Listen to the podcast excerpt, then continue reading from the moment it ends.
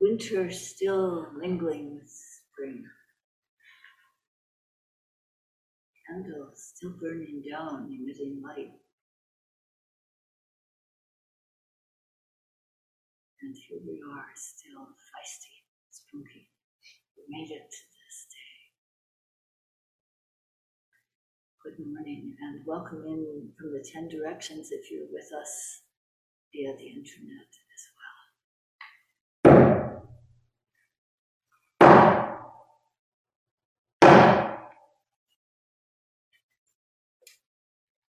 Venerable Samu Sunim said, and I think he must have said it first, chanted it first in Korean, and then uh, translated it for us into English.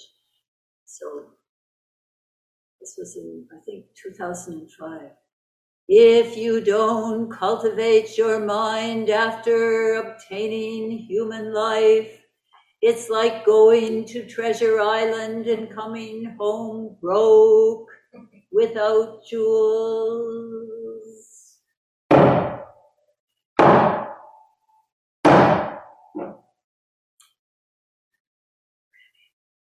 So, at the very beginning of our, um, our retreat, I talked about the murals of the Prajna dragon boat that one can see on the walls of Korean temples and monasteries. And so we have been in the Prajna dragon boat this whole Yongmaeng Jeongjin, and we're still in it at this very moment amidst all the causes and conditions of Yongmaeng Jeongjin, both our inner ones and our outer ones. So, in that same spring wind, there is a story about a very spunky spirited woman.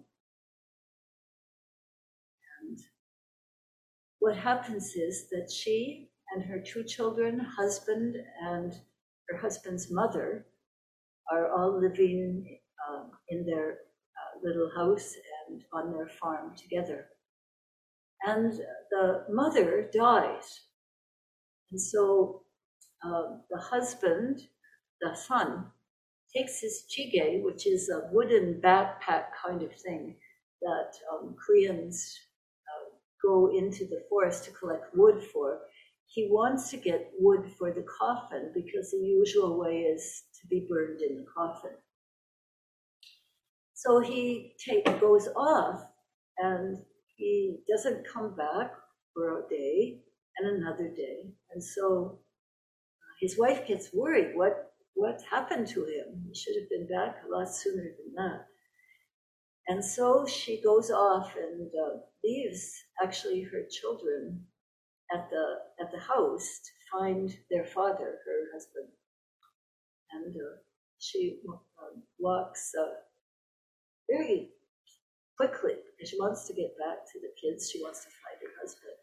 And alas, she finds him eaten by a tiger. She's so angry. Remember, those tigers are on the mountain and the lions too. And um, so she's really, really angry, just furious that she and very brokenhearted she gathers the remains in the jige and she goes back to the home. And as she comes close, there's smoke.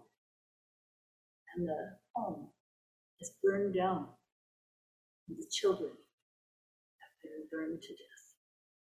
So she's really furious and terribly brokenhearted.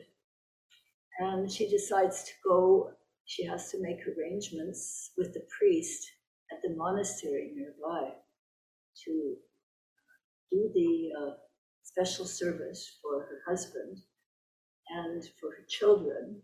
And then she's going to get that tiger.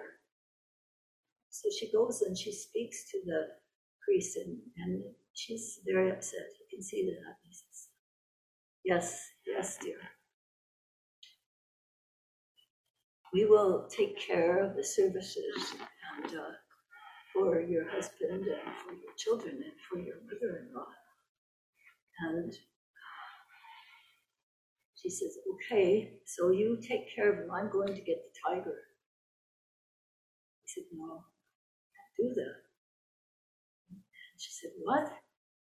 She really feels like she's justified.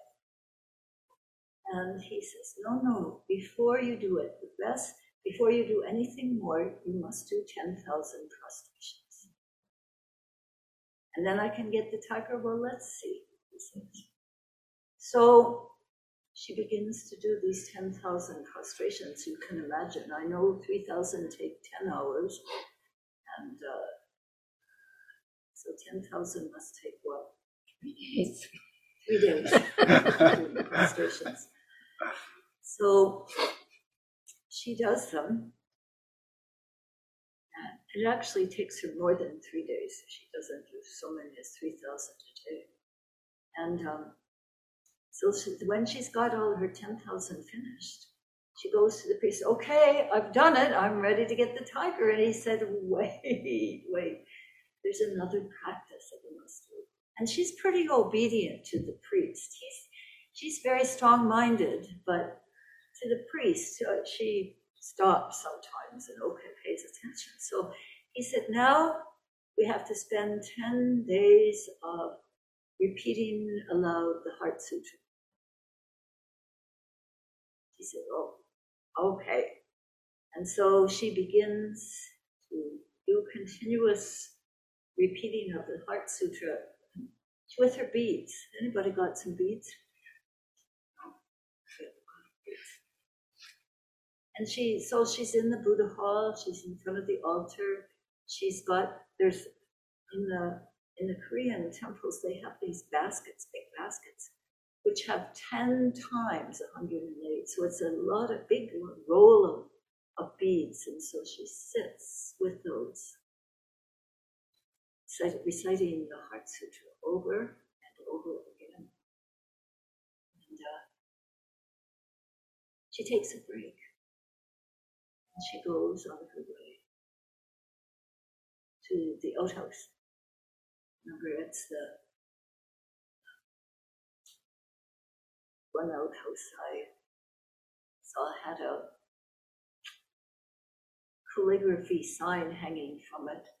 And I asked uh, my pilgrimage mate, Jagwa, what it, no, Jagwang, what it meant. And, it, and she read the calligraphy pavilion for relieving anxiety. so this lady was on her way to the outhouse reciting uh, the Heart Sutra.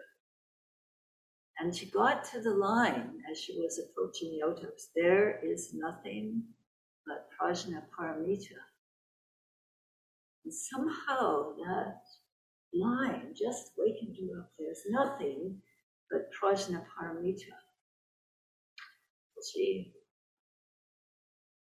decided she, she used the outhouse and then she went back to the priest. She said, I'm going to finish my 10,000 Heart Sutras. But I am finding it in my heart to be able to forgive the lion, the tiger. And now I have none of my family left. And I become a resident of the monastery and the student.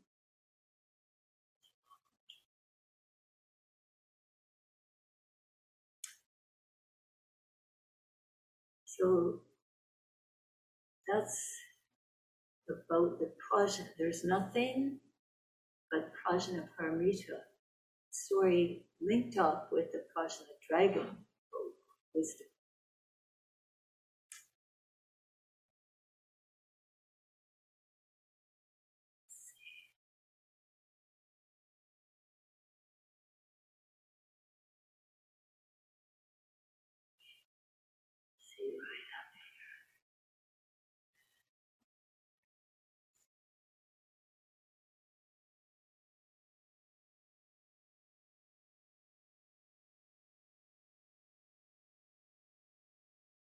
So we are having um, spent a lot of time together in the Prajna Dragon boat doing the garden, many aspects of the garden. The place has been transformed, even though we're not finished. And I know that you, don't know, but Hashu has made a lot of peace signs during the Yongmaeng for our peace march today around the block for our children. And I know that many, many delicious meals, and you know too, have been cooked in, in the kitchen. And uh, we have lanterns hanging for the first time here in this hall for three years since the since the pandemic. So it's really cause for celebration. Even some of the places that were just really needed a tidying up got a good thorough tidying up. And in the same process, we all um, that happens to us during the individually during the Yongmaeng Jeongjin that we get tidied up in a certain sense. We, oh, this is what it can be like in a certain sense. So it's a process of transformation. And you know, the thing is that you can't actually get out of the Prajna dragon boat now that the Yongmaeng Jeongjin is finished. Because metaphorically, we're always in the Prajna dragon boat. We just happen to be the ones doing the work on this particular little one, but we still have to go on. Save all beings to take care of this world. So, no end to it, friends. And just finally, I'm sorry, this is a kind of cobbled together talk. The um, one of my favorite books. We had a um, we had so much work in the garden, and it's called this gardening at the Dragon's Gate. And um, gardening at the Dragon's Gate. That's our the Dragon's Gate is the gate to our garden. So I think it, it's about our garden and gardening applies to all kinds of things. And the, the author is Wendy Johnson. And she, um, one of our former residents lived at Green Gulch with her, and she said to me, Suka, that's what my name was, Suka, you have to meet this woman. She's going to be in your area, so be sure to go and meet her. She's wonderful. She, before she wrote this, but I knew she was in charge of the gardens at Green Gulch. And um, and so I was I was kind of uh, awed by her, and that really bugged her when I got. She's kind of a crusty lady, crusty Zen teacher, and uh, so I was a little fawning at, oh, it's wonderful to meet you, and and then I began to, you know, say, well, our gardens, and she just wasn't going to have any of that. she sure wrote a beautiful book, and she sure wrote, um, has beautiful gardens. People come from great distances to see the gardens. And I would like to read to you two paragraphs because it's they're so relevant to us. Because during this retreat, I've been stressing everyday life is the way, embodiment is the way, just this, just here. She says it so well in these paragraphs, and there's a lot more. So get ready for a little story the garden, which applies to our everyday life. The, the Zen tradition speaks of cultivating an empty field. This is the field of our whole life, full of every possibility and empty only of a permanent, unchangeable identity of one absolute way to be.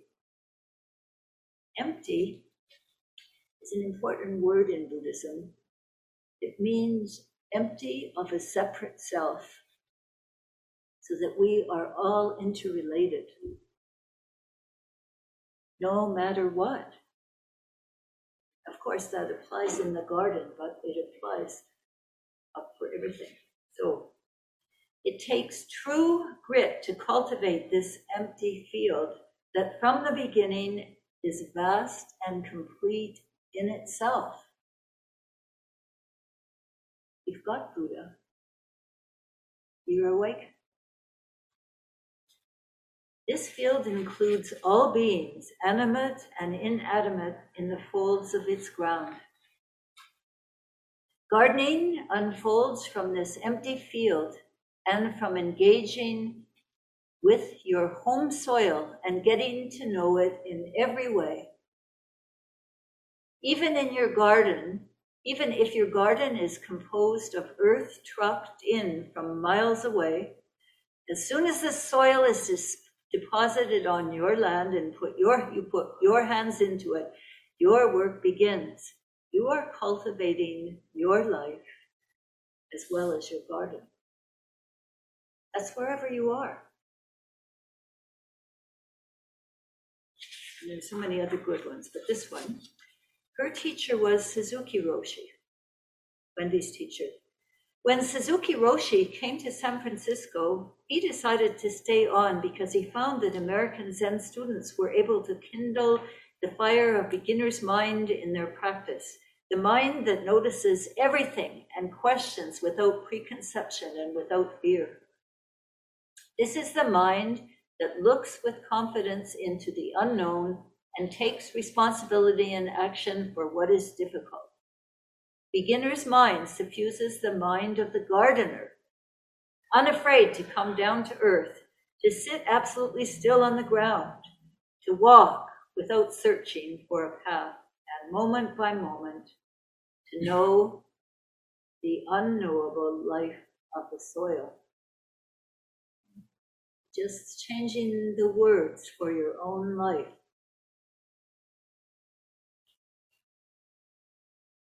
Beginner's mind suffuses the mind of the person, unafraid to come down to earth, to sit absolutely still on the ground, to walk without searching for a path, and moment to moment, to know the unknowable life of samsara and nirvana. okay. So back to if you don't if you don't cultivate your mind after obtaining human life, it's like going to Treasure Island and coming home broke. I encourage you to keep up your Prajna dragon responsibilities. Take them into every corner. of your life. Three cheers for Young Yongmaeng Jeongjin and the Prajna Dragon group. Hip hip, Hooray! hip hip, Hooray! hip hip. Hooray! And for all those who joined us this morning and during the practice for you during this Young Yongmaeng Jeongjin, hip hip, Hooray! at least five stars.